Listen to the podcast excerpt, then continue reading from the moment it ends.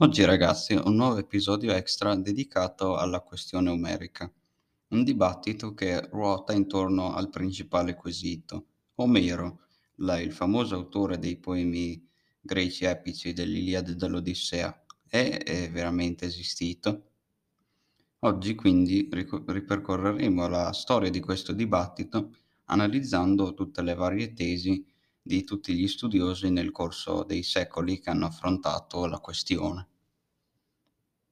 Il dibattito ha origini molto antiche, poiché già in, età classica in Grecia si discuteva sull'effettiva eh, paternità dell'Odissea di Omero.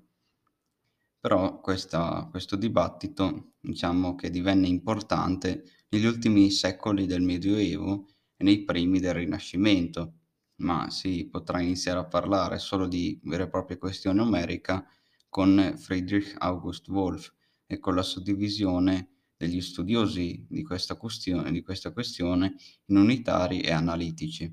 I primi infatti riconoscevano e riconoscono tuttora Omero come autore di almeno uno dei, dei due poemi, i secondi invece eh, disconoscono completamente la paternità omerica dei due poemi. Eh, essa è motivata soprattutto eh, dal profondo interesse verso la figura di, del poeta Omero, di cui già gli antichi non dubitavano l'esistenza, ma che di fatto allo stesso tempo avevano notizie insicure. Il dibattito però nasce soprattutto dai, dai dubbi testuali suscitati dagli, dagli stessi poemi omerici. In essi infatti si riscontrano numerose con- incongruenze, eh, per esempio tra i tanti l'utilizzo del duale nel nono libro dell'Iliade, quando in realtà i membri dell'ambasceria sono tre.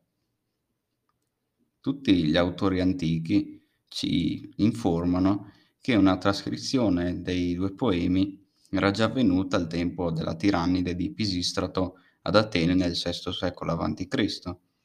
Eh, questa si trattò di una sorta di edizione nazionale che finì poi per prevalere su quelle, sulle edizioni dovute invece destinate alle singole comunità che già da molto tempo circolavano in tutta la Grecia affiancate allo stesso tempo da quelle nate a cura di privati. Proprio a partire dall'edizione dell'epoca di Pisistrato dalla composizione orale dei due poemi nasce e si sviluppa la questione omerica.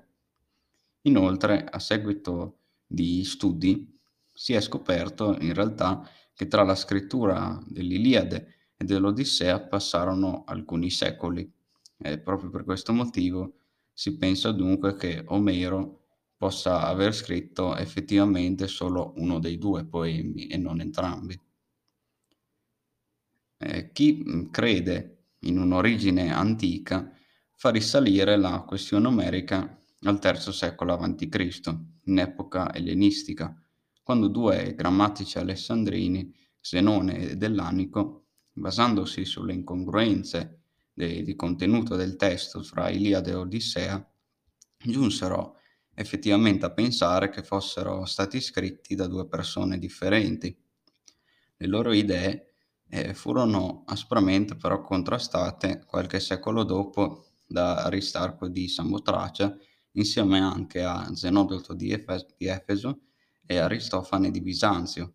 Quest'ultimo, nel ruolo di direttore della biblioteca di Alessandria, in particolar modo, smentì fortemente le loro tesi. La diversità fra i due poemi eh, furono poi spesso giustificate con motivazioni assai fast- fantasiose. Ad esempio, eh, l'anonimo autore del Sul Sublime, eh, soprannominato poi Pseudo Longino nel, terzo, nel primo secolo d.C., eh, attribuì eh, l'Iliade ad un Omero eh, più giovane e invece l'Odissea ad una fase più matura della vita del poeta stesso, giustificando questa affermazione con la diversità eh, del carattere dei protagonisti dei due poemi. Infatti, da un lato ci sarebbe il carattere irruente e particolarmente irato di Achille, e dall'altra il carattere invece più saggio ed accorto di Odisseo. Nel 1664 François Edelin, abate d'Aubignac, eh, lesse in pubblico un suo scritto. E in questa dissertazione, che fu pubblicata solo nel 1715, eh, nasceva diciamo, dall'esi- dall'esigenza di difendere la qualità letteraria del poema e allo stesso tempo della sottovalut- sottovalutazione proprio di questo e dal disprezzo eh, verso po- i poemi, eh, che allora erano sempre più comuni in Francia. Eh, Edelin credeva che Omero non esistesse e che l'Iliade fosse un'incoerente mescolanza di vari canti composte in età diverse, quindi sosteneva in sostanza che fosse una raccolta ecco, di vari canti. Però eh, eh, Edelin non conosceva il greco ed aveva avuto eh, con i poemi omerici solo rapporti resi possibili da traduzioni in latino basterebbe solo questo a indebolire non poco le sue, le sue tesi. Egli sosteneva inoltre che, dato che al tempo di Omero la scrittura non esisteva, eh, l'Iliade, a causa della sua eccessiva lunghezza, non sarebbe potuta essere tramandata oralmente. E tuttavia, però, Edelin basava la sua intera tesi su una visione assolutamente antistorica. Fu invece eh, opposto, fu invece contrario il giudizio di Giambattista Vico, che anticipando le teorie riprese poi dai romantici, affermò che la poesia omerica non potesse essere opera di un solo autore, ma di tutto il popolo greco in collettività, nel periodo del suo massimo splendore, quindi soprattutto nella, nell'età classica. E perciò solo dopo aggiunte eh, da parte di intere generazioni di, di cantori popolari che si, cenavano, che si nascondevano, diciamo, sotto il nome di Omero. Sarebbero nati poemi omerici poi. Entrambi quindi, pur avendo visioni diverse sulla creazione dei poemi sostengono di fatto l'inesistenza di Omero.